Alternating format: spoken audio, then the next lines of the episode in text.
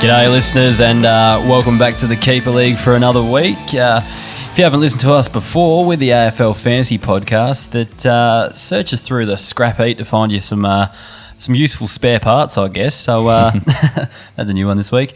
Um, I'm joined by my co-host Kaes. How are you, buddy? Very well, Heff. Yourself? Yeah, not too bad. Your week's been alright, or Pretty good. Pretty good weekend. Yeah. Yeah. Just uh, ready to roll into this week, and yeah, it's all starting to get very, very close. yep, not far away now. We got AFLX uh, coming up, and then the uh, JLT. I can't say I'm very excited about AFLX. I'm actually I'd be more excited about going to see Maroon Five on Friday night than AFLX on Friday night. So Oh, you're in the minority, mate. I think everyone's excited about AFLX. you need to get a life. All right. Uh, on that, Yep. is there going to be any relevance out of that for anyone to look at? If you if you have no interest in the in it whatsoever, like myself, would you watch it at all for any fantasy stuff? well, considering it's all superstars, they're not relevant to us. Correct, but you know there are players like uh, I don't know who's pl- I don't even know who's playing. I didn't even watch it. I haven't focused on it, mate. I've uh, been t- thinking about too much about the real stuff. So, uh, what I find more interesting than AFLX is actually the uh, intra-club trial matches, mate. So, Great segue. yeah, there's a few of those last week, so we've got some of those to talk about from uh, a few of the reports. So, um, I guess we'll start off with uh, North. Kaes, what were some of the standouts from that?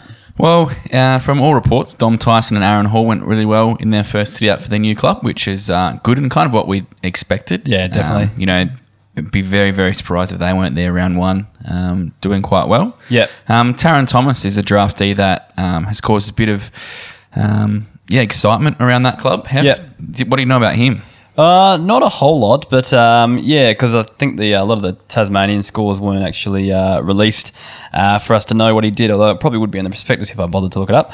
But um, yeah, he. I think there was a bit of concern about his kind of I guess attitude towards football because I think he told a few clubs he wasn't going to play for them and things like that. So um, yeah, but apparently he's you know he's, he's thriving at North, so it was probably a Yep. a decent pickup. Um, yeah, you got some stats for him, Kaes? I do. He had an average of 76 in the under 18 champs and 106 in the AFL Academy stuff. So, you know, pretty solid scores there. And their other recruit, Bailey Scott, he also had some good numbers. Uh, he had 100 in the under 18 champs and Yep. 90 in the um, academy as well in the fantasy there. So, yeah, so he was another one. who showed uh, some glimpses in the uh, intra club trial, um, and apparently Luke McDonald dominated. I don't know how much I trust this source, but uh, yeah, apparently had a good game. So mate, you know, everyone's dominating. Yeah, true. Or they've got a career ending injury. At and plus, stage. you're only playing against half a squad. Like it's not like you're playing against a proper full AFL squad. So True. You've got to dominate when there's only, you know, 40 players playing that game. exactly. All right, uh, Hawthorn uh, also had their intra club uh, trial last week, and the most interesting interesting thing for uh, Keeper League, uh, the- or our Keeper League, the podcast, and also Keeper League podcast fans, was that uh, both Worpel and Morrison, uh, our two boys, were uh, mentioned in the uh, in the standout. So, what can we take away from this case? Probably not a whole lot. Um, nah, but uh, look, obviously there's that midfield spot up for grabs, so they were pretty hot on Worpel getting some of those midfield minutes. And while I kind of had Morrison penciled in as that halfback flanker, it said he played a lot on the wing, uh, kicked the goal, did some good things. Yep. Um, which I think is good. You know, he's he's a mid forward. Uh, heading into this season, so he was never going to be able to get that back status. But Yep. uh, I think if he's you know listed as a centre forward and playing more on the wing, that's uh, that's only good for for Morrison owners. And the Worpedo running through the middle in the absence of uh, Mitchell and Wingard out there, and you know again only, only playing against half a Hawthorn side. So, yeah. Well, if you if you look at that, with those two out, he he basically steps into that role. And Yeah, as of we course. talked about those other guys last week, you know, House was it James Cousins they talked about as well, being being a um, a new kid that could jump into that side. So Yeah, one to look at. Yeah, watch them in the JLT for sure. All right, and I took my uh, my son uh, down to Alberton for his first uh, footy experience. Uh, went down to the Port Intra Club, and How yeah, old is Alf? Uh, five months. And he's got more teeth than most support supporters. no, he doesn't have any, but still, so on par. Yeah, same amount. Uh, so yeah, uh, from the standouts from that, I guess uh, the ones that are relevant to uh, keeper leagues, uh, I guess Rozee was uh, was pretty classy, but uh, still uncertain how he's going to go in fantasy because he the, your typical kind of smaller forward played on a half forward flank, really classy when he got the ball, just didn't get heaps of it. Um, so he was uh, he was one that uh, stood out. And the stats from his under 18 uh, stuff would back that up because in the under 18 champs, he only averaged 60, and in the SANFL, uh, only averaged, only averaged 60 as well. So, um, Yeah. one of those, you know, probably um, quality over quantity players. So A lot of people are looking at him, uh, him to step up, going to like straight into that Wingard role. But I don't think he's going to play midfield. He's just going to be stuck up forward. So uh, Mm-hmm. yeah, I don't know. Uh, maybe one to stash for the future. But if you're looking for something next year, he's probably not going to do a whole lot. Um, Duursma, he Yeah. looked quite comfortable uh, across half back. Um, but again, I'm not sure if he's in the best 22 just with uh, some of the numbers coming back. Broadbent came back, and I don't think I don't think Broadbent is the best in 22, but it's the kind of people he's um, competing with. Obviously, Hamish Hartlett's still going to come back into that side, um, and there was a few others that played uh, quite well. So Leonard also played quite well. Yep. Um, then you've got Burton coming in, Bonner competing for spots. So yeah, I'm not sure how he'll go, but he definitely looked like he was comfortable at AFL level, and I reckon he would be a good stash if you can get your hands on him. Well, because he's a defender, and Yeah. he probably will be for, for next season if you keep looking really, really long term.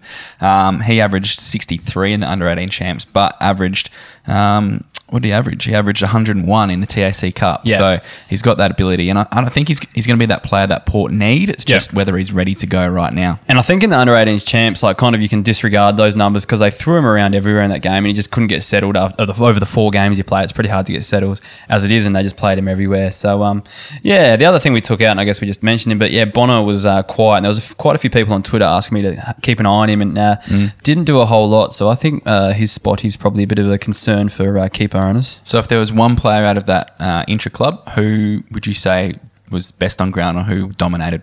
Um, look, Sam Powell Pepper was good, um, but we've seen him do this time and time again. Like last year, he looked like head and shoulders above like the best on ground in the intra club trial, and didn't do a lot uh, last week. Um, sorry, didn't do a lot last year. Uh, Rocky looked good once he uh, got off to a start, but I think also interesting was Boak spending a lot of time in the midfield. Um, so he's a forward, I guess, and uh, yeah, it looked like almost like him and Ebert have kind of swapped roles. Boak back in the guts and Ebert playing up forward. So um, we'll have to uh, wait and see how that goes. But if Boak does go back into the midfield full time, He could be pushing up to the high 90s, maybe even 100 if you're really lucky as a Yeah, forward. if so he's handy. yeah, but anyway, they're probably all gone in keeper league, so uh, we won't uh, say too much about Port either because we're going to talk about them later in this show. But I guess we better get on to the uh, league spotlight. So this week I talked to uh, Phil from Perth, and uh, yeah, he had a chat about his keeper league.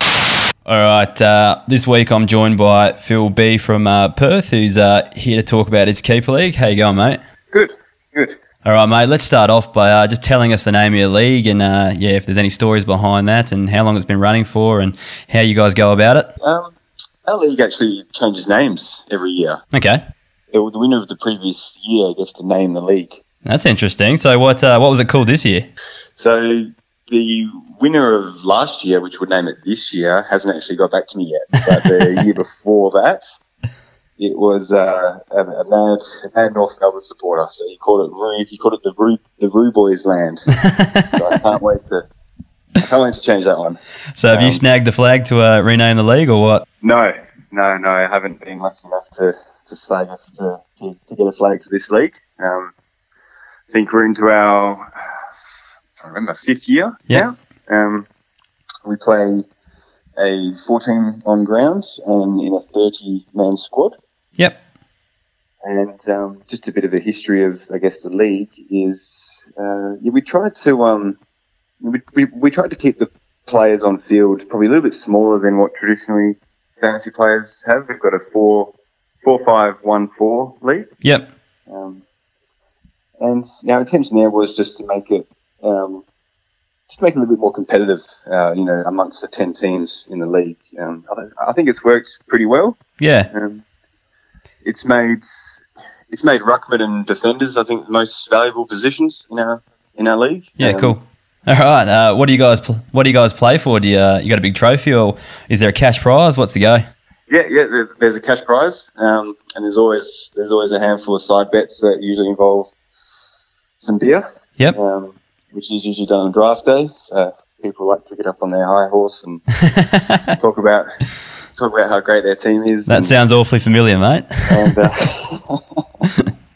and then uh, yeah, and then and, and then and they're not afraid to put to put their money where their mouth is sometimes, which is good. Yep. Um, No, sounds uh, very, very familiar. All right. So, what do you do for the uh, the punishments for the wooden spooners? You do anything for them? Uh, no, our league's actually pretty boring. Um, We we get together. Um, we usually get together. We try and sorry, we try and get together um, like a handful of times a year, and uh, yeah, and usually it's just the general sort of chit chat and Yep. and banter that goes around. But, Sounds um, too nice for my no. liking, mate. Uh, think you need to get a few more is- is. punishments in there, Uh, something for the wooden spooners. I am getting um, I'm getting some ideas from, Okay. from previous interviews. to be There's been some Uh, brilliant ideas in our in our podcast and some of the earlier ones. So Yeah. uh, yeah, Yeah, I didn't realize. Uh, yeah, I didn't realize people punish their mates. That's that severely. yeah, mate. Nothing, I've seen I've seen a lot out there. Nothing surprises me anymore. So um, yeah, good luck to the guy uh, who takes the wooden spoon in your league this year, and hopefully it's not you. But uh, any Yeah, other uh, no, no. funny quirks or uh, stories about your league before we uh, wrap up? Really should have probably thought about this before, to be honest. Um, no, no, no. We just try and we, we try and keep it about the fantasy. Um, Yep. to be honest, um, no, I can't think of anything at the moment. No, you're good, mate. No worries. All right, cool. So we might wrap that one up. So thanks for joining us this week on the Keeper League, and I hope you're enjoying the podcast. And yeah, cheers. Thanks for having me. Thanks to Phil for that. I'm uh, not too sure about the lack of leg punishments there, but you know, surely you could get someone cooking a barbecue or being the beer wench for the afternoon while the draft's on. Not each their own. Some people just like being nice to each other, Kaes. Well, not us. Never. Different world. All right, let's get on to the uh, team analyses. So, uh, first up, we're talking about my pride, my passion, my joy, my Port Adelaide.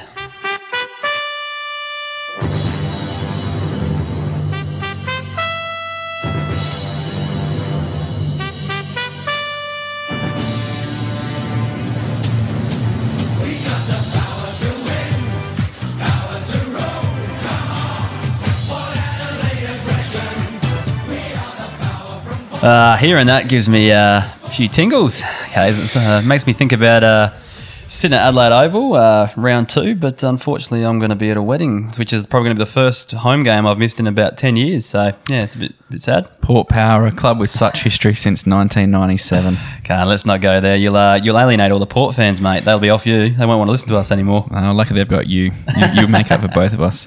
Look, if anyone wants to tune out for the next uh, probably 45 minutes, I'll have rambles on about every single player on their list. Feel free to and jump back in when we start talking about Richmond. But No, I won't go. I won't go into all of them, but I'll uh, definitely talk about a few. So uh, yeah, let's uh, get started. And I'm going to start with uh, Ryan Burton. So yeah, um, he came to Port Adelaide this year. Had a big uh, season uh, a couple of years ago. Everyone thought he was going to do the big breakout last year, but kind of went backwards. Uh, I think he had a few suspension issues, injury issues, role like that. role differences too to what he was Yeah, playing yeah, before. exactly. So it was a bit of a different game for him. Uh, but yeah, I wouldn't be surprised if he um, kind of just yeah played more in the middle this year. Um, that said, what I saw at the trial match kind of suggested otherwise. But you know, early days. Um, but yeah, he averaged 62 last season, then 84 the year before that. Uh, and Port's midfield coach Michael Voss uh, talked about Burton uh, when referring to his midfield group the other day. So didn't explicitly say uh, he was playing or training with midfielders, but when he just said um, he's talking about his midfield, he rattled off three or four players, and Burton was in that. So I guess that was a bit of a hint uh, that he might be playing with a midfield group. Uh, but yeah, there is a position in the midfield available. Well, there's two really from Polec and Wingard. So I guess we are waiting to see, um, yeah, who fits into that. But there's also, I guess, with Pittard. Um, leaving, there's probably he probably was best 22 by year's end last year, so there's probably a hole there. Yep. Uh, Hartlett coming back might fill that though as well. But Yep. uh, just looking at a few of his stats, um, his meters gain numbers aren't good. So I guess that's like a, one of the key stats for wingmen and things like that. So if he was to push into that midfield, he's got a bit of work to do. So there's a few question marks there. What do you think of him, Kaes? Classy. I really did like the look of him a couple of years ago, and obviously did let most people down who owned him last year. But Yep. look, he's got he's got a beautiful kick, Yeah. and I think that's going to be a massive asset to Port's side. Obviously, with that, he comes kicking in duty, so hopefully he can get a bit of a bump naturally Yeah. from that. I'd, I'd definitely say he'd be taking a lot more of them this year for Port. So Yeah. that's a, a natural improvement for him there. Look, you you can easily go into this season with big with big hopes for him. I think because you know he's classy. He's going to be easily best twenty two. It's just you know how he fits in and, and does he need a year to set into the port mold? I, I don't know. Well, he's someone I looked at pretty closely on uh, Friday night because uh, a lot of listeners out there tweeted and asked me to keep an eye on him. Now, he barely touched it in the first half, um, but he was kind of almost playing like almost a key position role, and I think that was just with uh, you know Clurey and uh, Jonas were on one team, and so someone else had, kind of had to step up. Yeah. But in the second half, he uh, he pushed up the ground a lot more, played more on a wing, a little bit across half uh, half back as well. But yeah, I did notice in the last quarter he was up a lot higher on the wing and was starting to get a few more touches in the last quarter. So Yeah. I guess if he gets to play that sort of a game, he could go all right. But we just have to monitor, I think, still with him uh, through the JLT to see what he's doing. Yep.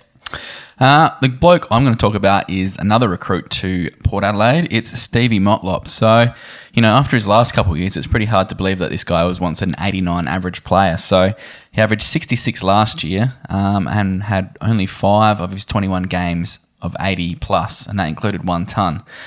I think he had a bit of a restricted year with role wise last year in the team. Um, but now with the departure of Polec and Pittard, sorry, the Port Power need to inject him into the midfield to develop, you know, solve a bit of speed issue because everyone keeps talking about Wines and Rockliff and Boak and you know all these guys not having much speed. Is Motlop that guy who can potentially be a bit of a game breaker with the departure of those guys? Well, he was my thought initially. Like, uh, if we're lacking outside speed, he's probably one that could step into it.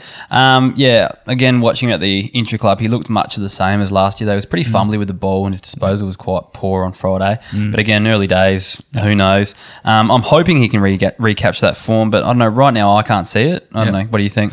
Well, I think there's still a hope for him. You know, Yeah. I, I always like to give a player a year's grace going into a new club. Yeah. Um, and hopefully, if Port are playing a bit more of that attacking style footy that Which Geelong is did, that, which when- is what they looked like they were doing on Friday. Yeah. It wasn't the same kind of dour defensive style of game plan. which probably suits Motlop a bit better because he can probably afford to be a bit more creative and, and that kind of thing. So, Yeah.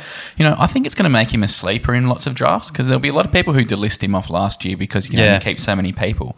You know, he's a centre forward, so he's got the, the DPP, which is always handy. So, Yeah. I actually think just looking on his last year's numbers, there's there is improvement. I, I don't know how much you can bank on that, and there is risk involved, but Yeah. I think that you might get a bargain with him because if he just increases 10 or 15 points, he becomes a starting player in your tide.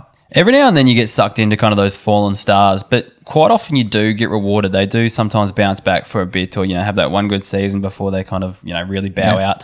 Uh, so yeah, I don't. I wouldn't be surprised if he did get back, but just right now I'm not seeing it. That's all. He's still not that old, so Yeah, know, yeah. But if you look at someone like Dale Thomas last year, you know, new role, got freed up, and ended up scoring lots of points. So Yeah. you know, it's not. Don't write them off just yet, especially when you've still got a few years left in a season, like Motlop does. Yep, no worries. Your next player, Heff. All right, I'm going to be talking about uh, Darcy Byrne Jones. So he averaged uh, 71 last season in his third year of playing footy, I guess, but he's been in, the system about six years. Uh, I remember his debut. It was a uh, sweet long range goal with blood dripping from his head. Crowd went nuts. We were sitting right behind it. So uh, yeah, this. good Enough times, bit of nostalgia. Next, move, move on. But over the uh, past past six years, I guess he's improved his average by, um, I guess, well, sorry, his three years of playing. He's improved his average by six points each year, and I kind of like that trend. I like it when play, people are consistently moving upwards. Um, he's used as a lockdown defender quite often, but sometimes gets handed the tagging role. So taggers don't score well compared to the mids, but uh, rest of the mids, but they do score well when you compare them to defenders. Um, and he's obviously got uh, defender status. Yep. He had uh, three tons in four weeks mid-season, um, and I thought that was going to be it. Like, because he moved into the midfield, he's playing tag. I think he was playing on Tom Mitchell at one stage and kind of just running around tackling him and for half a footy. And uh, yeah, I thought that was going to be his role from now on. So for a defender, you beauty, get on board. But his role changes week to week. Um, sometimes he gets stuck deep in defence, locking down. You know, someone like Eddie Betts or something like that when he gets has to kind of stand close to a uh, a good player in the forward line. Or uh, yeah, but then other times he can move into the midfield and do a bit of tagging. So um, he is an elite tackler. So you will get lots of four points out of him. I think he's worth a defender four to five spot. And yeah, I don't know. I don't think a breakout's going to happen, but I reckon high seventies is definitely on the cards of this guy. What do you think, Kaes? Yeah, agree. Um, I'd be happy to keep him if I had him in my side. Um, we talk about it a lot that, you know, a, a defender who's, you know, that 70, 80 average is just gold each week. And Yeah. he's pretty consistent. I know he does have those those quieter games when he does a proper shutdown role. Yep. But it's not like he's ever going to drop off and be really, really horrible. So, um, as you said, when you when you're not getting a lot of the ball, if you can get into the game with tackling, that makes a massive, massive difference to scoring. So um, they've obviously got a bit of time for him, and he's going to have to develop into a, a much better player with those um, the outs that they've got when he's going to have to step into the outside role. So I think that is, uh, yeah, definitely worth a spot in your in your team. Yeah, cool. All right, who's your next player, Kaes? Uh, well, we're talking about another half backer here. So one There's you a just few of them in Port side. yeah, you just potted him earlier on, but it's Riley Bonner. But uh, yeah, look, he had a really disappointing season last year with only a sixty point four average, and probably this time last year, everyone was talking him about as the the next big breakout Yeah, player. definitely. And Jeezy started the year hot. He had 102, 70, and 83, and then that was basically it. Just basically fell in a screaming heat. I suppose a good thing for Bonner owners or people who are interested, he was best 22 for sure last year, uh, playing 19 games, but they're going to need a lot more from him this year. Uh, I just think he's going to get a bit more responsibility off that halfback flank or wing. So with those Polec and Peter gone, as we talked about, Wingard uh, to some extent, depending on where Bur- uh, Burton plays, Bonner potentially gets the opportu- opportunity to become a bit more attacking or a bit more use a bit more flair. Um, I think the other thing that potentially hampered him last year is he's quite a skinny build kid, Yeah. isn't he? So a lot of those times that the kids who are a bit skinnier, not well as well developed, take that extra year. So Yeah. he went into last year as that third year breakout standard, but potentially it's the fourth year that might be the one for Bonner. So Yeah. uh, I'm excited about that. But the one thing I'm really excited about, he took 33% of Port's kick-ins last year. Yeah, nice. So it was basically, um, yeah. So it's going to be up to him again. The only thing Burton potentially hurts that Hartlett potentially as well. Yeah. But if you look from 33% of kickouts, you know Port gets scored what you know what's the average? You know, 12 points a game. Yeah, they're never Potentially another- high-scoring Yeah, but another yeah. three or three or four points, uh, three or four kicks in a game. You know, that Yeah. bumps up 10 or 12. So yes, it's still only taking to a 70, but I think there's natural improvement there. So what do you reckon? For me, I don't even know if he's best 22. He did fall out of favour towards the end of the season. And I think with Hartlett coming back, now Burton in the side, we talked about Byrne Jones, and we've got the, we've got our three tools against Dougal Howard, uh, Clurey, and uh, Tom Jonas. There doesn't leave a lot of room in that midfield, especially with Hartlett and uh, Burton coming in and Lean it kind of shining at the end of last season as well. So I think he really is on the edge of uh, best 22. Right. Um, but he's the kind that doesn't really matter if he does get a game, he will kind of score. Yep. So it's yeah, it's not like um, it's just a matter of actually getting a game for him. I think is the is the big issue. So what would you do if you owned him, or would you be keeping him? Oh, it's a really tough one. Depends how deep your league. Obviously, in our Yeah. league, Yep. oh, I'd probably have to delist. I reckon because Yeah. uh, just what my defense my defense is at the moment, I would probably be getting rid of him. Sixteen keepers. So yeah. then where would you take him in a in a keeper redraft? Yeah, I think I think I guess yeah. Again, if we were talking about our league with sixteen keepers, uh, fifth, sixth round, I'd probably go as low as I reckon. There's enough quality ahead of that that's going to be in our draft pool. Yep. But for me, he's probably someone I'd, I avoided completely because I just don't like guys who are going to get you donuts. Wow, this is the only bloke I've ever heard Heff speak illy about at Port Power. nah, come on, mate. We've uh, we know we know about Kane Cornes and uh, there's a few others. That's back in the day. you loved Kane Cornes when he was when, when he had the jumper on running around, I still don't still don't mind the uh, trolling job he does on people on Twitter either. coming from a big troll yourself. that's true. That's true. Moving on. All right, the next player I'm talking about is uh, Charlie Dixon. So, uh, yeah, averaged 81 in 2017, uh, but then went backwards uh, last year with an average of 71. Um, I guess that probably has a lot to do with the ball basically stopped coming into Port's forward line. Uh, Port's defensive press was actually pushed right back last season, uh, and that was noted in the prospectus um, that they weren't really attacking as much as they were in the in the year before. So I guess that really hurt him uh, from a fantasy point of view. He doesn't really lead, so he likes to take the ball in his head. He's a big unit and just Loves pushes blokes out. Yep, put it on my head. And let me do the job, boys. Then he gets ragdolled by three or four defenders, and it doesn't really eventuate.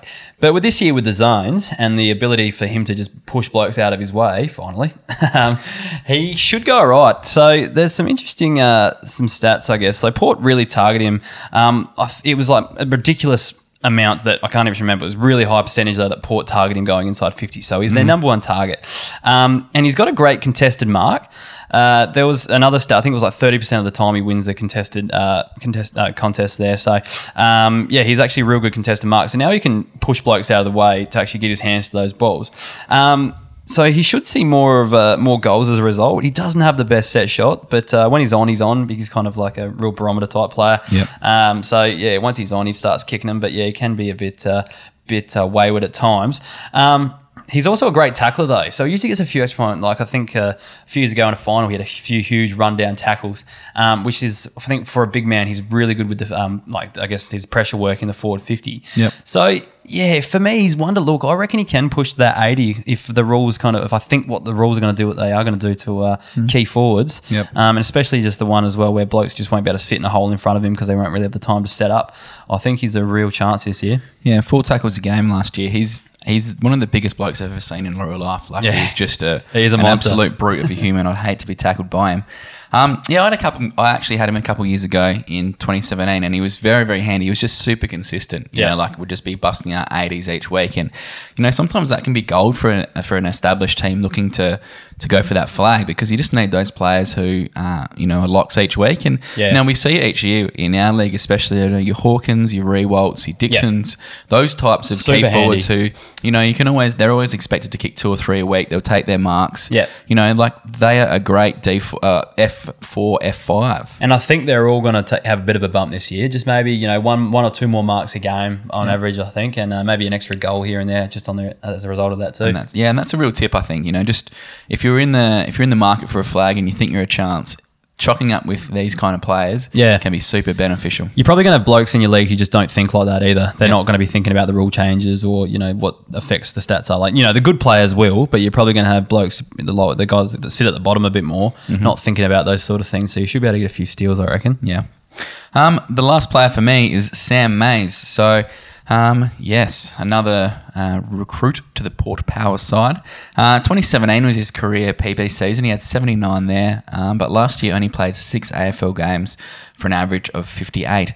Um, in the NEAFL, he's uh, averaged 96 in 12 games last year, which is pretty solid, uh, especially for a defender. It's handy enough. Just what is he going to do uh, with Port this year? Is he going to get the game? So um, he's going to be one that gets overlooked in a lot of drafts, um, keeper league or, or nonetheless.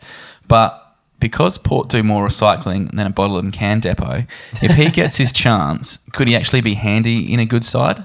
Like he's been at Brisbane for four or five years. Is going to Port going to help him if he actually gets a game? I don't know. Did he play on Friday night? What's what's the feel? Uh, I can't actually remember him like standing out, but um, yeah, for me, he. Uh, I, I guess I worry if he's a part of Brisbane's side uh, through all those shit years and he's still not getting a game. Then you know, It is Is funny how be- people fall out of favour though. Yeah, that's You true. You know, p- coach just puts a line through him and uh, never Yeah. again for him. Yeah, I don't know. He's a funny one. Like, yeah, like I said, he, to me, he didn't stand out, but I was a bit uh, occupied with the lad running around and uh, Mm. well, not running around, but uh, yeah, making a bit of noise every now and then. So Well, for me, he was a high draft pick and he has scored in the past. Look, I, I'm not backing him necessarily to be in Port's best 22, but you know, if things go wrong or he gets his chance and takes it, like I think he's one that can score if he plays. Yeah. he's only 24, and I'm talking super late pick here. And Yeah, okay. and you, you know, you, when you when you get to that point where you just don't even know half the people on the on Yeah. the draft pool anymore, and you go, oh, and as a defender, I'd throw a lifeline at him and just see see if he can repay the faith. yeah, if he's there at the end, he's probably worth a punt, but yeah, not someone I'd be targeting early. Yeah, fair enough. All right, one last one for me, and it's uh, yeah, a bit of a stash, I guess. So it's a bit of a bit of a real smoky here, but I want to talk about Kai Pudney. So uh, he won the SANFL Under 18s uh, MVP, and he had the uh, most uncontested touches in the comp, and had the second most uh, uncontested, uh, sorry, second most uncontested possessions, and had the second most touches in total uh, for the whole competition. He's also an, um, um, a former athletics champion at uh, schoolboy level, so he's top ten in the country at one stage for uh, for running. So I guess why is he a rookie at Port? So it's a bit, it's a bit interesting. So he was actually um, part of Port's Next Generation Academy. Um, so he was, I think his mum was born in Japan, so he was eligible to come to Port as a category uh, category B rookie lister. And his whole family, is, he's grown up a Port supporter, been a Port supporter his whole life. So he wanted to get to Port, so he took that opportunity to perhaps you know be on a rookie list as opposed to a senior list, but uh, get onto Port's list that way. Um, the prospectus uh, quotes, uh, "I've never seen a category B rookie get so many touches." Um, and then I thought, yeah, well, fair enough. Under 18 is a different kettle of fish, so um, we won't see too much about that. I think there's a few players that didn't play league this year and still got picked up in the senior draft. But Yep. uh, anyway, um, he could have just slid or something like that. But uh, then I looked at him in the intra club, and he was just racking it up from the get go. He was in and everything. So he did. Uh, he rested up later on in the game, but the first half he was just getting so many touches, and because he's got really long hair, he just stands out uh, so much. So I just couldn't believe how much he was getting of it. But he's quite skinny. Um, He's quite tall though as well, but he's uh, yeah he's going to take a bit of time to develop, Mm-hmm. um, which is probably why he didn't play league uh, SANFL League last season. as Body's just not up to it, Yeah, really. exactly. But I reckon if you can stash him somehow, if you got one of those deep leagues, your last pick or whatever, there won't be many people looking at this guy, and he just looks like he's built for fantasy. Oh, I have never heard of him before. Yeah. No, So, I've only, only noticed when we were um, when we were pulling those uh, stats. I did have a, a quick squiz at the under 18s, and he was right up there with all the stats. So Yeah. yeah, I think he averaged. I think it was 105 or maybe even 110 at the, in the under 18 uh, under 18 uh, SANFL under 18s that is. And I think at the uh, the under 18 championships as well, he had a really good uh, carnival. So Good yeah, going. keep your eye on that guy. All right, we're uh, that does uh, that does it for Port. I could keep going, but I think I'll spare you and uh, spare Kaes because I think he's ready to. Uh, I've had to cut most of the show doc here. It just kept going. all right, on to Richmond.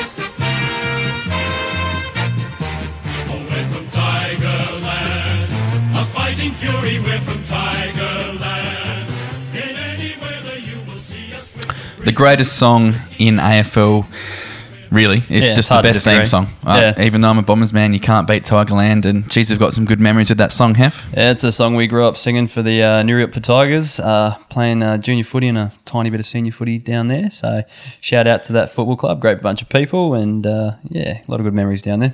Bloody oath. Rightio, Heff, how are the Tigers going to go this year? Are they going to bounce back or what?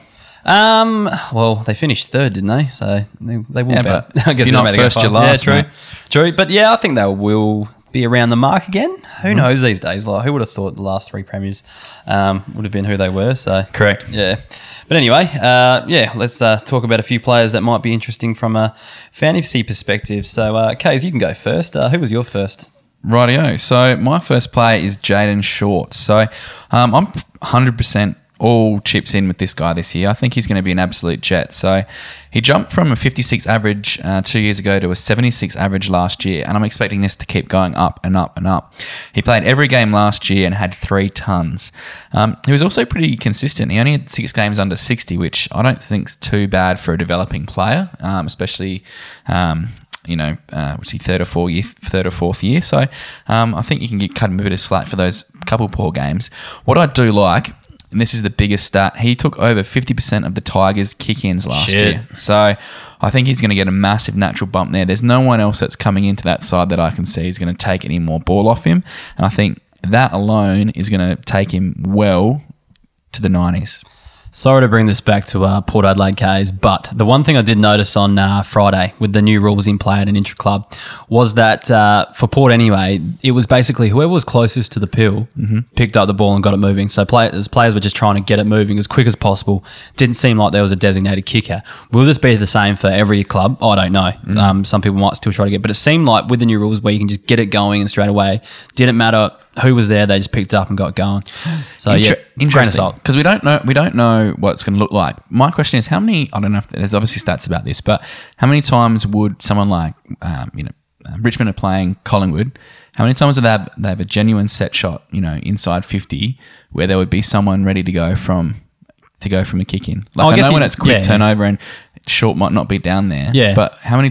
Surely half of goals are goals or points haven't been cracked from a set shot inside fifty. I don't know. Yeah, but what I'm saying is, I guess, like generally the people that are going to be down there might be the you know the tall fella standing on the line. So maybe a key defender. Like, so someone if you're talking to Collingwood, for example, Alex Rance probably standing there, and he might be the one to get the ball going. They might not wait around for someone like uh, Jayden Short to come in. That's all I'm saying. Well, just for this, uh, I'm just going to disregard everything you said because it's from a Port trial game and it shit, anyway. according to you. So, um, look, I, I'm just keen on him. I think, uh, yeah, as I said, I'm all chips in. And with Houli slowing down too, and he was one that they feed the ball through a lot, I think Short's got a great kick and he's going to naturally be that guy that literally becomes their general back there. And yeah, I'm I'm going to put it out there. I think I can see him scoring 90. So if he's Okay. still in your pool, call. or if uh, you're doing you're starting up your keeper league, Yep. I'd be pretty hot on him early. Yeah, he- he's not really someone I um, had a look at, but then uh, a few people were like, uh, yeah, just telling us to have a look at him. And then I went out and looked at his numbers, and yeah, really impressive uh, into last season. So, yeah, I do like the idea. If he was available and he would come up and I had a pick at the right time, I'd definitely consider him. So, yeah. I'm all over him. All right, I'm going to talk about uh, Brandon Ellis. So, he should be in a fair few keep balls this year, surely. Because he had a pretty disappointing year last year. Um, but his, and his numbers have been on the uh, decline since 2005. So he averaged 100 that year and just slowly, slowly, slowly dropping each year. Um, so yeah, he was dropped a few times last year as well from memory. Uh, I don't think he played every game for, for Richmond in the ones. He had to go back to the uh, to the twos and have a bit of a kick to find some form. Uh, and then he didn't do anything special at VFL either. So, especially in terms of fantasy scoring, he only averaged 77 back there. Um, he is a good ball winner and a good intercept player across halfback when he uh, goes back there. So, what do we think, Hayes? Can he bounce back or have we been burnt too badly by him?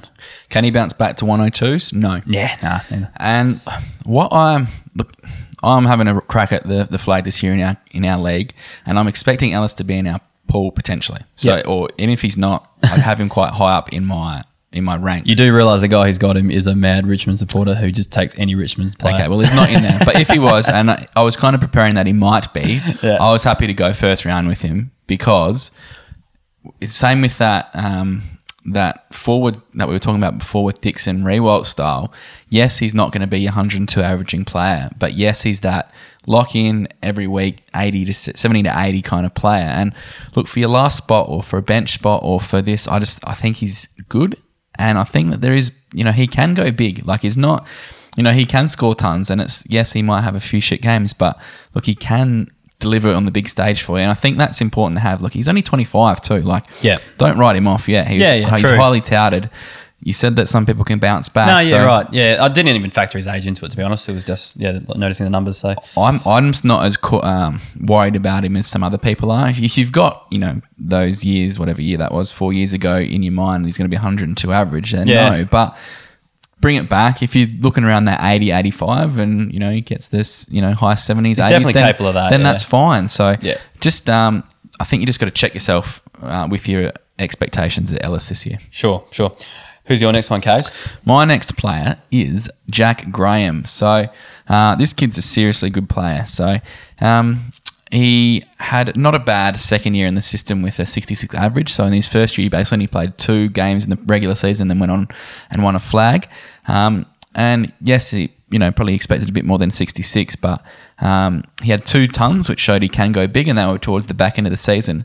Um, but he had a lot of games around that 40 to 50, which can be a bit of a killer if you end up having to play him. Yep. But what I like about him is he can seriously play, and Richmond obviously looking strong again, and I think he's going to be the next guy to come in line um, because of um, you know the, the decline in Cotchin with age and that kind of thing. And what I like about this is that yes, Conca, Miles, Lloyd, they're all gone, and, and he was ahead of them, yes, but they're those depth players that they probably could have brought into the side if you know Dusty goes down or Cotchin goes down.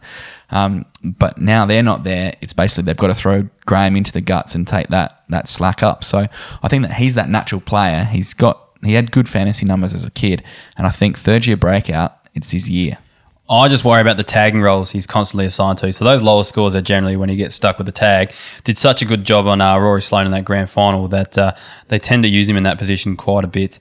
Uh, did have some shoulder issues, didn't he, as well? Yeah, he's um had a delayed start to his preseason, Yeah. so that's a bit of my uh, asterisk here with him Yeah. this year. I think I'd be happy to take him, but you've got to be very basically just not expect anything from the first half of the year from him. And if he can get his body right and build towards the end of the year, it's not. I'm not talking. I'm probably not talking about him this year. Like Yeah. I think there is potential late this year. Yeah. but I think 2020 he's good to go and good to go in a big way. Yeah, for me, I just think he's going to probably go a lot earlier than I'd want to take him at. That's all. Not saying he's going to be, uh, you know, be rubbish as a fantasy scorer. Like he might, you know, improve a little bit. But yeah, the, the tagging thing, the injuries, for me, he just slides me, and I reckon someone to just snap him up before I find, you know, his place where I think he should go.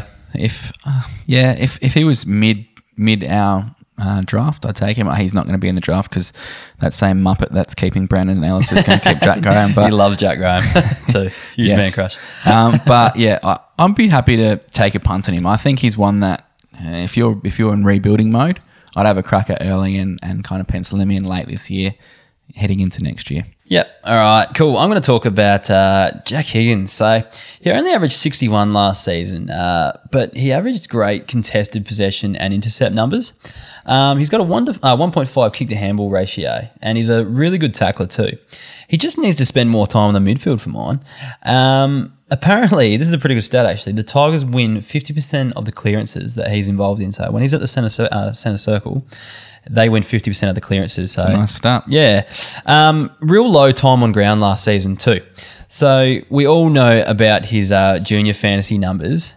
Um, I think he's going to be good at AFL level. I think we just need to give him time. Yeah, he's still not a massive guy. Like he's not built. He's not. Yes, he's obviously got the talent, and yes, he'll be good, and he can probably be good as a smaller kid, but he's going to need a bit more, bit a bit more time to develop. Yeah. And I think at the moment, yes, while he's good at the clearances and that kind of thing, he was actually very valuable as a small forward in Yeah. their team last year. Yeah. So I think while their their premiership window's still open and Cotchin and those guys are still going well, I think that his spot in the team is forward Yep. for this year.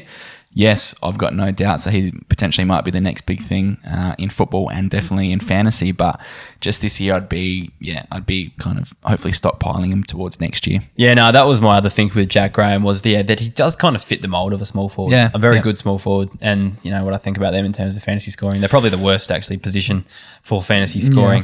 Yeah. He's probably a little bit different because he can go in the guts, and I think Tigers want to use him in the guts, but he might just be he might just prove too valuable elsewhere. Their team's probably a bit too strong at the moment for potentially both Graham and Higgins to have a massive impact this year. Yeah. yeah, it's going to be. I'd be taking him because if you're building, I, I want these guys in my team every every day of the week because I Yep. think they're going to be guns. All right, the last player we're going to talk about is uh, Tom Lynch. So another key forward that I think could benefit from the new rules. He averaged eighty, uh, sorry, averaged sixty six uh, last season, but had an injury affected year, and we all know he didn't really want to be at Gold Coast, didn't really want to play footy last season. Must be must suck having to you know go to Surfers Paradise every morning get and paid, like, six surf. Yeah, and yeah, awful. must be really horrible. Yuck. Anyway, uh, 86 and 80 in the two seasons before last year. So he's proven he can be a real handy uh, forward when it comes to fantasy. Um, if he can bounce back to what he was doing at Gold Coast, um, he's now playing in a team that will actually deliver the ball to him um, more than two or three times a game. Yep. So uh, the new zone and uh, hands in the back rule, and I say I say this about every key forward, but surely he's in for a big year. Yeah. There's been talk that he's going to go bananas and be like this 100 average Yeah. forward, and I, I'm not buying into that at all. I'm, you know, 66 was very low for him last year and completely right off uh, those stats for me. That 86 is kind of what I see him at, and it can building up towards that 90, 95. Yep. I just don't think just because he's going to Richmond, he's going to become this, you know, scoring machine. You know, like he's not Nick Riewoldt up and down the ground, you know, lots and lots of ball. Like he's a proper key forward. Dixon like, better than Dixon, yes. But I'm just not expecting, I'm not buying into that, you know, he's going to go have the best year and go bananas. I think he's going to be a great forward and I'd be keeping him and be taking him early if he's still there because he's going to be a forward for many years to come and he's, he's a gun. But just be careful about where, you know, what you think Yeah, you can your average this year. expectations, Yeah, yeah. All right, cool. That wraps it up for Richmond. On to St Kilda.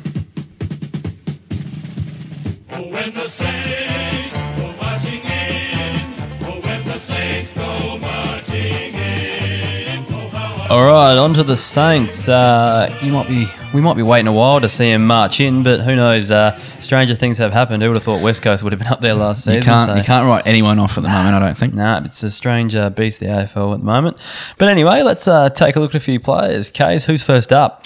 Uh, first up's one of my old boys, Jade Gresham. So he's heading into his fourth year now, and I think this is the year he's going to go to the next level. Uh, he took his average from 65 to 73 last year, and, and I thought he'd probably take up a next step, you know, maybe that 85 ish. I, I was really bullish on him last year, but he kind of proved me right in the end of the season. He averaged 86 and a half in his last six games and had two tons there. So um, he did come home very strong, and there's uh, a lot of chat about him this preseason. I think he's actually going to be a genuine gun, and I'm a bit worried that he might end up being one of those players who's a really good footballer, but it doesn't always equate to being a fantasy jet. I think Yep. that might be my big concern with him. Even more so, I think while he's been quite good in the midfield, I think he might be relegated to that Toby Greene role where he's such a good high half forward. He's that Okay. he's a genuine forward, you know, who can play in the middle. And I think that they might just have to keep using him up there while they've actually got some okay talent in their midfield, St Kilda. Yeah. Um, and yeah, so it's hard to say because I really do like him, and I think if he plays midfield, he can almost get up towards the your, your 95s, hundreds. Like I think he's that good. Yeah. But I'm just worried that if he plays that, you know, half forward role, he's going to be, you know, maligned to that Toby Greene 80 to 90 kind of ceiling. So, look, I hope I'm wrong, but I think he's either going to be a bloody good player and a bloody good fantasy player, or he's just going to be that, you know, good forward, which we know that's that 85 90. I reckon he moves into the midfield this season. They were talking about, you know, I know- I know everyone's burning up the track and everything. We go on about it. Everyone's burning up the track. But he was uh, talked about with the uh, words midfield minutes, training with the midfield group. Uh, Yep. Hanbury's now out, or he's a bit injured. He's a bit old. I don't know. Um, so there's probably a spot there for him. Yeah. Um, yeah, and the way he kind of you know finished off last year, playing that sort of role. I don't know. I reckon. Well, I reckon he can do is- it. Yeah, this is the year he's going to have to do it. Yeah. If he's not going to take it to the next level this year, I just don't think he's going to do it next year. No, So, if I had Gresham on my keepers, I'd be locking and loading. I think so. yeah, well, I managed to trade him out for Dale Thomas last year in the assault on a flag. But you know, Oh dear. That's all right. I've got so many young guns. He wouldn't even make my, my keepers anyway. But no, he's a he's a massive JLT watch for me. I think just it's going to be interesting to see where he plays. Um, and I think if you're starting off your keeper league this year, I reckon he could be a really good bargain mid draft, late draft. I think he might slide down potentially. Yeah, but there's yeah. also been a bit of chat about him. So some people might go high on him, and if they go go high, probably let him take him. But if you can get him low, um, yeah, I think he's a good one. All right, my first player is uh, Jack Lonie. So he's entering his uh, fifth year, averaged 66 last year, nothing uh, crazy, and was in and out of the side all year. But he came back in round 17s and played all the remaining games. So he might have secured a spot uh, in the best 10 to- uh, 22. He averaged close to 80 from his last six games. So it was 78, I think, in his last six games. He looked, yeah, so he looks like he's got his spot in the best 22 after though that finished the season. He's never going to be a big scorer. He's a small forward, and you know I don't really like relying on them. But if he can average in the 70s, surely that makes him a good, you know, forward five Ks. What do you think?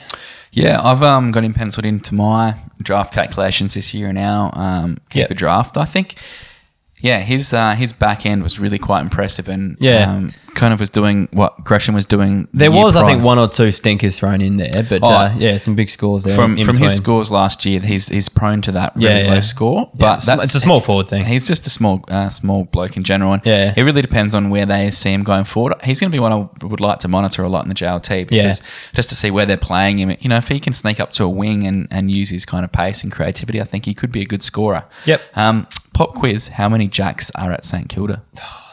Too many? I don't know. The one not Jack the answer. Stephen, Jack Lonie. I don't know how many. Five. Five. Wow. Yep. Good quiz question, Kaes. Thank you. Put that in your next time. quiz. Exactly. All right. Um, next player for me is Rowan Marshall. So um, he's a guy that burst onto everyone's radar late last year with a 70 average from 12 games. Um, the six games he played from round 17, um, he averaged 84 and a half with one ton. He, um, yeah, he would have come into come off a lot of waiver wires late last year if Definitely. you're playing that. Um, he's 23 and he's a massive chance for the Saints this year. And what I found a bit weird is when you're looking at all your AFL.coms, etc., no one's got him in their best 22. Yeah, I've noticed that too. And I can't figure out why because with Longer the only established ruckman now at, at St Kilda, I would have thought having Marshall in your team makes them a lot better and a lot more um, flexible with what they can do because he was obviously quite good when he when he pinched hit in there a bit um, last year and he looks a pretty good second forward. I suppose the only issue with St Kilda is they've got you know McCartin, Bruce, and Membrey, but it always seems that one of those blokes isn't fit or McCartin's out of form. So I think Marshall's got a big, big uh, chance to play really well this year, and because you know a lot of people look at those best 22s throughout the year and they base their their ranks on that, you might get a bit of a bargain. Yeah, I think the other ruckman you're missing is Lewis Pierce. I reckon he's on their list too, who But could not- be keeping him out. I don't know. But I doubt that they're going to play Lewis Pierce and Billy Longer. No, no, no. All I, all I don't know. I, I think Yeah. there's three guys vying for. I don't even know if they'll play two rucks. So that's the thing. There might be three guys vying for the number one spot, Mm. which makes him uh, a bit of a, bit of a risk. But um, look, from what he what we saw last year, he's proven he can be a, a good scorer if he's playing like a solo ruck and Mm. playing a St Kilda side. Um, if that job is guaranteed, definitely take him. But Yep. uh, that's the only the only concern that I have. The thing with uh, Ultimate Footy, which is good, he actually has got ruck status in Yeah, of course, Footy, sorry, whereas AFL Fantasy is just a forward. So I think if you're a Longer owner or you're going to draft Longer, Yeah. uh, you got to be taking Marshall as that um, handcuff because um, just well, he's good backup, but it potentially just see how they play out the year and see how they go JLT. But I'm I'm quite keen. Um, it's a risky pick, but I think you know if you're getting a, a ruck forward that can average you know 75, 80, that's pretty handy either as a, a, back, a bench backup or you know sliding into your to your uh, F5. So yeah, those are my thoughts. All F, right, who's cool. your next player? All right, I'm going to talk about Hunter Clark. So, um, yeah, he averaged uh, 58 in his first year, played 15 matches. So, for this, I don't mind this, you know, it's low average, but Uh, St Kilda are definitely investing in him, and uh, I think he's got something to give uh, if he's playing that many games in his first season and playing them consistently as, as well. I think once he come in, he played quite a few in a row. Um, so he mainly plays as a defender, but he does play a bit on the wing as well. Um, averaged 80 in the VFL last season, which is pretty decent for a first year player. Um, and then he averaged uh, 108 in the TAC Cup as a defender in uh, 2017. So the prospectus uh, also describes him as a lot like Pendles and uh, a future fantasy prospect. So yeah, Do you know what that means? What does that mean? He's going to go a lot higher than he should. yeah, probably. People are just going to skim the prospectus and go, shit, it's next Pendlebury. I'm going to take him in first pick. But what do you think, Kaes? Do you reckon he can turn into be a decent fantasy scorer? Uh, well, Clark was one of the, and Coffield, who I know you're going to talk about. So, secondly, he they were both um, written about that they played really well in their intra club match a few weeks ago. So, Yeah. um, they're coming into this season with form. And look, if you're looking at uh, Clark, he's got the bit of the pedigree. And, you know, if you're, I think if you can um, notch up that amount of games in your first year and then go back to the VFL and still score 80 as your, as a first year into the system, I think that's good going. Yeah, definitely. Um, look, how how how he goes this year, I'm not too sure. Um, potentially still plays a lot of games, but are we expecting big numbers? I'm not too sure. Yeah. I think you probably need to give him a bit of time, especially. It is funny. We I'll probably say that with every club, but St Kilda's midfield looks pretty decent. You Yeah. know, like there may not be lots of guns, but I, you know, I don't see Clark playing over, you know, Stevens, Steele, Ross, you know, these kind of players. So Yeah. just be a bit wary. I- I'm quite keen on him and happy to take him in a draft. Um, I don't know if I take him that early, potentially mid or late, with the the opportunity he can uh, kind of burst out and do something. But Yeah, in my position, I'd probably be taking him mid, but for you, someone who's probably having a bit more of a tilt. You know, I've won Yeah. my flag. I'm trying to rebuild for another one in a few years. Yeah. So, um, yeah, I'm definitely I'm happy to take him around mid round, but uh, K is late for you, and I I completely understand and I agree with that for you. So that's Mm. fine. All right, moving on. Who's your next player? um, the hard man, Dean Kent, he's made the uh, What a Kent. he's uh, made the trip over from Melbourne. He is uh, he played 11 games in two years at the D's, and um, obviously just wanted to move because he wasn't getting much game time. But I think he can actually become a relevant player at the Saints. Um, in 2016, he played 20 games for Melbourne when they were a bit shit, and he averaged 70 there and notched up two tons. So he's got a bit of a scoring uh, pedigree. So last year he played five games for an average of 57 and he's going to be down a few lists because of that. But if you go into that stuff, he played two of those games. He got in, injured, and he played thirty nine percent of game time and four percent of game time. So he basically didn't play for two of the five games. And the other three, he scored quite well. He had an eighty six, a ninety three, and a seventy seven. So I think if he gets the ability to actually play, I think. Uh, he might be quite useful in the Saints side as a bit of that, you know, rough and tumble ball winner, you know, that um, potentially replaces an Armitage style player. Maybe chops out and give Jack Stevens a bit of hand in the middle. I'm not sure, but he's only 24, and if he can get fit, I think his uh, injuries have been his issue the last few years. I think he can add some serious depth to your squad, and someone I'd be looking at taking is that. Um, player who can, you know, potentially he's on the borderline of best 22, but if he can sneak Yeah. his way in there, he's quite a good scorer and, and one that you'd play um, as your F5 kind of thing as a forward. Yeah, blokes going to new clubs, I reckon, are always something to just have a look at. There's got to be a reason. Uh, Reason why they've taken, they must see something, and yeah, especially if they've shown a bit of a bit of a spark in the past. Yeah. um, who knows what they can do in a new environment with a few more opportunities. So yeah, monitor that one through the JLT and see how he goes. Right, and your last player, Heff, Nick Coffield. Yeah, so I guess he was drafted right after Hunter Clark, and he's another defender, and he averages two points less than Hunter Clark last year, so pretty similar, I guess. Uh, only played 10 matches last season, though, but still, you know, showing the Saints are going to invest some time into him. He's an outside ball winner, but he doesn't get a lot of it. Um, he does have an elite kick, uh, and he averaged 80 in the VFL, so these guys are pretty hard to separate, actually. Are they the same But, uh? Has anyone seen Hunter Clark and Nick Coffield in the same room? I don't think so. They do look a little bit different, but uh, yeah. Anyway, uh, doesn't look uh, that promising just yet, but I reckon he's uh, one to stick with. I think so. He should develop into a. Uh, a good running defender, so stash, but he might be one more for Supercoach with uh, not getting a heap of the pill but using it well. I don't know. What do you think, Kaes? Um, yeah, when I'm just looking at the, the stats for both Clark and Coffield, they were pretty uh, hard to split for me. Yeah. Especially as they're both going into this year as, as defenders as Yeah. well, which is quite handy. So basically, it's rinse and repeat for what I said with Clark. I think it depends on where you're at and what you want out of this season. If you Yeah. if you're looking to the future, I think these guys are, are both good little um, little players. Clark, I can see potentially moving up to a wing at some stage. So if Mm. you get him in that transition year, you might get a really solid fantasy score. Yep. Whereas I think Coffield's more likely to stay as the defender and you know work the ball out of halfback. And what might hurt Caulfield this year a bit more is Roberton coming back in. Yeah, of course. Um, he's going to take that spot back, and you Yeah. know Webster's been playing quite well, and there's a few other you know half decent back pockets, half back flankers in at the St Kilda side already. So Yep. um, potentially might not get as much opportunity as Clark does. Yeah. Okay.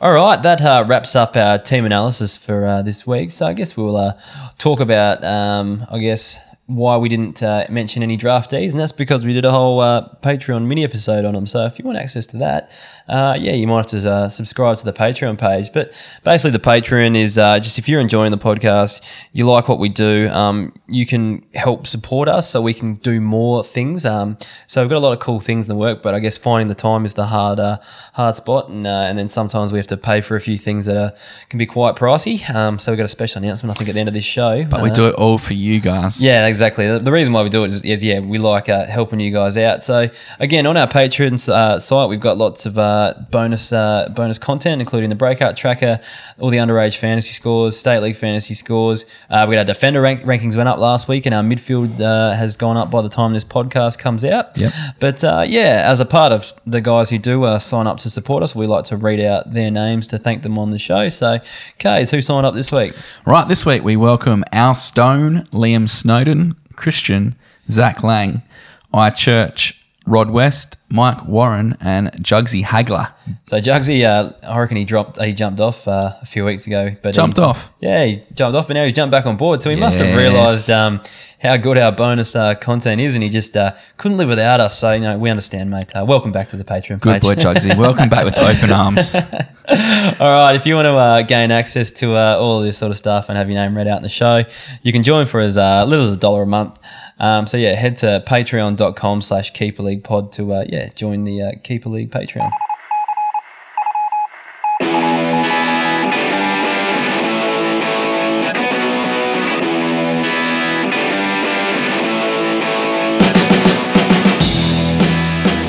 All right, we're moving on to the listener tweets. So, uh, our first uh, tweet this week comes from at Yui. Uh, thoughts on Ed Phillips?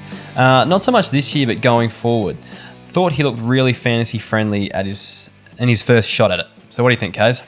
Um, he's one I'm interested in. He's on my uh, draft radar this year. And he second year it was last year, and he had an average of 73, which I think is pretty damn good in your second year of footy. Yeah. Even if it's only six games which he played, I, I think he's got game. He looked like he did. Yep. The big one is the Saints have quite a few decent kids coming through, as he talked about just before, with your Clarks and your Coffields and those kind of blokes. So Yep. it's going to be a big JLT watch to see where he fits into their side and, and if he does play much this year. But yeah, I agree with you, Yui. I think it may not be this year, but there's going to be that changing in the guard in maybe a year or two where there's a lot of really quality uh, kids coming through St Kilda and they kind of take the next step as they push forward to becoming a better team. Yeah. For me, he plays as that completely bruise free wingman. Uh, doesn't get a lot of contested pill. He's, in fact, he's I think he's one of the worst contested ball getters in the comp. So I'm not sure where that side of his scoring comes from.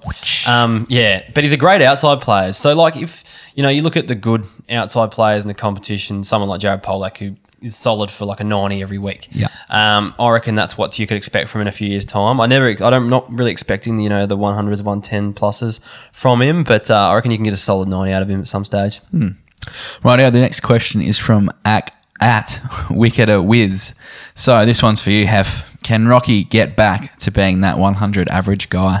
Yeah, I reckon he can. It wouldn't be too much more, but uh, yeah, from what I've seen, I think his uh, time on ground numbers will increase eventually uh, this year, and he'll get back to doing those little dinky kicks around the ground, and you know, barely kicking over a jam tin, but uh, racking up a shitload of it. Who cares? I've got Rocky in my side. So, but looking at him, I just think if he's fit, which he is this year, like Yeah. he was obviously last year was a write off injury wise coming into it. He's had a Yeah. pre-season. Second year at the club, I think he's going to get. He might not get back to his 120, 130 pig days, but I think he's a good average 100, 100 average mid for sure. So, Yep. um, don't write the rock pig off just yet. All right, what's up next, Kaes? Who's the next question? Rightio, we've got at Bick88. Do you see Josh Battle or Kane Farrell as future keepers? And can Broadbent make Port's best 22 again? Uh, Farrell, you know my opinions on small forwards. Uh, he, I think I feel like he was kind of more filling filling a role last year. that He was quite a good player, though. Yeah, he found kicked a lot of yeah. uh, kicked a fair few goals in his few in his few last few matches. But Yeah. uh, I think yeah, we're just kind of battling for someone smaller up there. But that said, there's probably a spot there, but I just don't think he's going to have the uh, the fantasy um, the fantasy uh, scoring of uh, you know other good players in the forward line. Um, Battle, or key forward, uh, but he's I guess he's a bit more of a hybrid key forward. He uh, has got a bit of uh, athleticism about him. He was okay in the VFL from a football point of view, but not really from a fantasy point of view. I think he's in the 60s for that. Um, has a few issues hitting the scoreboard too, so I don't know. I can't see him as a uh, as a fantasy decent fantasy scorer just yet. Um, I and I wouldn't be willing to invest uh, just yet. I haven't seen enough. Yeah. With uh, Broadbent, um, Oh look, I love Broadbent, uh, the Ra as we call him in uh, my little group, and he The uh, Ra? Yeah, it's a long story, but uh, he acknowledges that he'll know what we're talking about if we call him the Ra. He catches up with us uh, every now and then after a few games in the, in Look the, at in the just rooms. name dropping, you know, C grade port players. Yeah, exactly. But uh, so I do love him, but if he isn't our best 22, I just fear for where we're heading. Um, so, you know, as much as I love the guy, I think he's almost at an end. Um, and he was. He was an okay fantasy scorer. I think he got close to an 80 average He was one like an 80 average, yeah. Um, which was handy, but uh, I just can't see it happening. Getting on a bit so injury prone these days. Nah, not for me. He, I, he'll play this year. I reckon he'll get a few games, and you know the crowd will love him, and we'll, it'd be good to see him back in port colours. But I think his best footy footy's definitely behind him. Yeah, I have to agree with all of that. I think, you know, with someone like Battle, you just never know with that that size player. But Yeah. they need time. It's just most of the key forwards. And oh, look, I think I agree with you there. With if Broadbent's playing, you're probably not going the right way. But Yeah. no, no knock on the bloke who's been uh, very serviceable for both the team and uh, fantasy sides for many years. And he's a good bloke too. Well, that's all that matters. All right, next one is uh, from Cherto5. Uh, love the pod, guys. So good. Oh, thanks for the kind words there, Cherto. You're not supposed to write the questions yourself. I swear that's legit. All right, uh, Robbie Gray, such a tease. Last year, he was huge in the mids until he swapped with Wingard forward. I'm thinking slash hoping they need pace in the midfield with Polec and Wingard's departure in a 16 and 4 under 50 U50 under 50 keeper league. So we'll be keeping him uh, this season. So what do you think, Kaes? My question is: Is Robbie Gray actually that quick? He's not. He's actually got pretty dicky groins and uh, hamstrings and things like that. So he kind of is quite slow. So, who is Port's quickest player that's relevant? At the moment, well, I guess someone like Rozee would be quite quick coming in. Uh, Motlop, uh, yeah, I, I guess in the midfield, it's a really slow midfield. Um, it's a hard one to actually think about. Yeah. Look, for me, I think um, Gray's likely to play more forward than middle. I think he he's one of the best for. He's almost like that uh, Gary Ablett style, where he's such He's a, a- gun forward. Like he's got that natural ability. He's better for Port up forward, and if they want to have a tilt, he needs to play up forward. Four-time All-Australian as a forward. I just can't see him. Like he is good when he goes in midfield. He's pretty silky, got pretty good skills, but he's too valuable. I Yeah. think. Like there's been times where if he wasn't playing up forward. Port would have been completely fucked. Yeah. like he's won games off his own boot. I think he basically won a showdown off his own boot. Uh, yeah, he was good that yeah, game. yeah. So I, and look, he's 30 plus now, so you can't Yeah. be relying on him to be the answer in your midfield. Yeah. So I think they need that next generation to step up, and who that is, I'm not sure with the speed, but you know, I think they've just got to you know manipulate their game plan to work around these good slower midfielders. So, Yeah. um, but yeah, I I don't see him playing midfield. Nah, neither. I see him at forward. Rightio, at TWR412. If you had held Ebert in a keeper, would you feel physically ill at the thought of him playing as a deep forward? Now, I'm not sure if this is real common knowledge. I think at the end of last season he did play as a forward, but uh, as yeah part of the intra club stuff, I did notice, and it was kind of mentioned in the media that yeah, Ebert basically played the whole game up forward uh, and kicked three goals in the intra club. So it looks like Porter looking at uh, uh, keeping him there. So I'm not sure if this tweet came on the back of that news or whether he just um, yeah that was kind of common knowledge for everyone out there.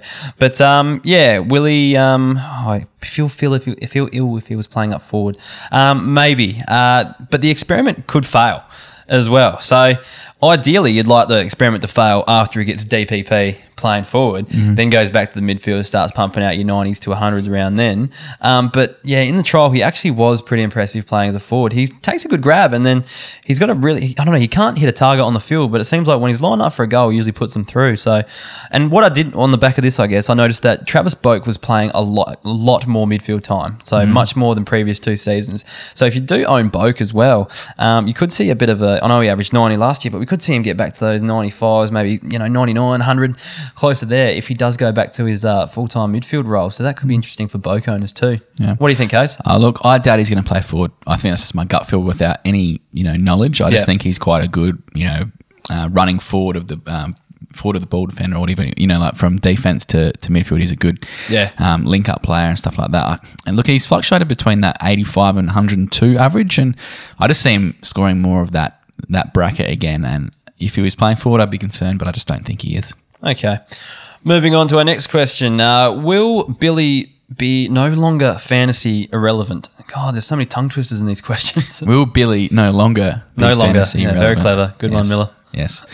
Look, um, I think it was a massive decision by the Saints to let Tom Hickey go. So Long has been in and out and injured and non-injured and just you know a real yo-yo. But when he was fit, he scored very well. He scored 78 uh, with four tons in 2017. So I'm assuming they think that he's ready to go and ready to play as a solo ruckman because I don't really see Lewis Pierce or whoever the other guy is, you know, coming in and uh, either playing with him or overtaking him. So I think with the, you know, there's not many clubs who have one ruckman that you can bank on going in that's going to Yeah. be standout ruckman. So I think that he could be the guy with a few chop outs from yeah Marshall, as we said before, or Membrey, those kind of players. And if he's playing solo, even if he's not that good, I think he's going to score. Yeah, um, kind of off topic here, but Kaes, do you think the kind of concept of clubs playing two ruckmen this year, do you reckon there's a bit of, I guess, uh, more of a conspiracy than actually solid concrete evidence that we're going to see all these ruckmen drop off because we're going to be playing two of them? Is there a chance that clubs play two ruckmen and uh, and both score well? Yeah, I can't. I'm just thinking about it more and more, and like, is this actually like a legit? Is this just a scare pa- campaign or? because your good ruckman is still going to score. I think. So Yeah. you know, and that's the thing. Like, yes, they probably lose a bit of time on ground in the middle, and especially in the in the center square, which where you can get some points. But Yeah. if you're half decent at, up up forward, Yeah, taking you're still going to clunk here and there. mar- You know, it's like it's like Paddy Ryder. You know, like he can probably play thirty percent ruck and seventy percent up forward, and he's Yeah. still going to like he was kicking a lot of goals late last year when he was on one leg. Yeah, exactly. And know, he was so- still scoring about 70, 80, like doing that. Which Yeah. for a ruckman, if you're not getting the top echelon, is fine. Yeah. So I, I'm I'm really not buying into that. But I think if you can get one who's playing one out, Yeah, yeah. Sorry, back to the question. yeah, that is that is actually good. So yeah, don't be too concerned. I don't think unless you unless you've you've got a ruckman who's a bit of a spud and isn't natural forward, but most of them are these days. So Billy Longer could very well be relevant, you reckon? Yep. Yeah. If I was, um, yeah, if I missed out on one of the top four or five starting a new keeper league, Yeah, take the and. I just went right down to the bottom, I wouldn't be that upset if I had him. Yep. All right. Uh, Trav 014. Will Jack Steven benefit from having more depth and class in the midfield? Has really been doing it all himself for a few years in the guts. And uh, just uh, there, Trav, Seb Ross says g'day. Um, but yeah, go on. Um, potentially. Uh, he'll need someone like Dan Hannebery, I think, to be super fit and taking a tag off him. But was Steven getting tagged that much last year? I don't. I don't really know. Well, Seb Ross was their go-to man last year, and I think that's actually what's happened to him is he's been overtaken as the guy that Saints want the ball in the hands of. Um, so yeah, personally, I think that's probably mo got more to do with uh, Steven's decline. He's not the Yeah. number one dog in the midfield anymore. Well, yeah, and He's his numbers overtaken. his numbers say that he's gone from 111 to 104 to 93 to 96, And and, he's at- 29 now. And so- look at Ross is doing the complete opposite as a younger player. So I think it's just yeah less responsibility. I mean, he's playing second fiddle, maybe even third fiddle with uh, Hannebery coming in. So uh, and Steele's quite a good player too these oh yeah, days. So, yeah, yeah, definitely. So, Um, oh, look, he's still going to be that 95 to 100 ish Yeah, yeah, average reckon mid. so. I don't. I don't Yeah. think he's going to all of a sudden jump back up again unless you know St Kilda improve out of sight and Yeah. you know I don't know, just some miracle happens. unless But they try him in a different role, uh, who knows? But yeah, I think he needs to play midfield to be a big scorer. Yeah, though. true. And the last question is from at Dan K101. What are your thoughts on Coffield and Jack Steele? What do you see them both averaging in 2019 and beyond? I went very early on Steele in my startup keeper draft and snapped up Coffield very late. Pick Um, 283. All right, so we talked about Coffield. Um, I could see him pushing into the seventies this year. I'm not expecting huge things from him, as we uh, as we talked about before. It depends on his role, whether he plays halfback or wing as well. It's kind of kind of fluctuate between there. But yeah, mid seventies, I reckon for uh, Coffield. Um, Jack Steele, yeah, he's turning into a bit of a gun, isn't he? Mm-hmm. Um, yeah, 90, 90 to hundred around there. What do Yep. you think, Kaes? Yeah, well, he averaged 94 last year, Yeah, 23 okay. this year, fifth Yeah. season, and, and probably was um, a bit slow in his early years at uh, GWS. He had a few injury issues and couldn't break into that side. So he's really just kind of found his feet now. He's at the Saints. So I think he's going to be a genuine gun. And um, Dan, I have no issues with you going early on him because I think he's he's going to be very, very good for a long time to come. And what I do like, he almost averaged seven tackles a game last year. So you're looking at that, you know, you don't even if you're out of the game from a possession point of view, you're still getting, you know, 28 points a game from tackles, which is yeah, real good going. Yeah. All right. Thanks to all the uh, the listeners for the tweets, and I guess that uh, wraps up the show for this week. So, um, oh, one more thing, Kaes. Yes, we have uh, some exciting news, Heff. Ah, yeah. How have you forgotten about this? No, I didn't. I was actually going to segue into that, but now you've rudely interrupted me. But uh, anyway, should- uh, where's that in the show, Doc? Bloody hell. oh no, I need to prepare Amateur better. hour, Heff. Sorry, mate. Oh, you go on. Break the news then. All right. The big news is we have launched a website. Yeah. So you can find us on www.keeperleaguepod.com.au. So we've just basically got all of our uh, assets in one one uh, fantastically, beautifully designed spot. So Yeah. hit that up. Heff, you're the genius on the computer, so let us know it's all there. Yeah, so basically all our Patreon stuff's there, our mini episode stuff's there. Um, so all our premium resources, the breakout tracker, you name it, it's up there. Uh, it's I guess it's all integrated with Patreon, so all our Patreon stuff's there. You still have to be a Patreon subscriber to see it, but uh, yeah, it looks like we'll be doing a few um, blog posts and just things like that, a few write ups every now and then, uh, just dropping a few things. And I guess it's just a one stop hub to have all our places uh, to save a few uh, everyone logging into Patreon all the time and things like that. So um, yeah, I thought we'd just drop that, and uh, yeah, so that'll be launching hopefully by the time this uh, podcast comes out. If not, just stay tuned to our uh, socials, and we'll put the link up at some stage. Um, but yeah, we're also after a few. Uh, few uh, iTunes reviews. Um, we jumped into the uh, the top 200 sports uh, podcast worldwide. I think uh, Mm. this week, so uh, that's pretty exciting. Um, so yeah, if anyone feels like giving us a, a few stars here and there, we'll, we'll we'll aim for five stars. But you know, if you don't feel we're worth it, then that's fine. I think we're a four star pod, but you know, we're gonna we're gonna earn that fifth star. Exactly. But anyway, um, yeah, thanks for listening this week, guys, and uh, yeah, hope you have a good week. And uh, we've got three more teams to uh, look at next week, and then we're actually into the uh, JLT. Yeah, so from JLT time, we'll be doing uh, raps and reviews on the JLT games, kind of picking out a few players who've impressed us over those games. And then, guess what, Heff? It's footy season after that. Oh, geez, that's exciting. All right, uh, thanks again, listeners, and uh, we'll talk to you next week. Catch ya.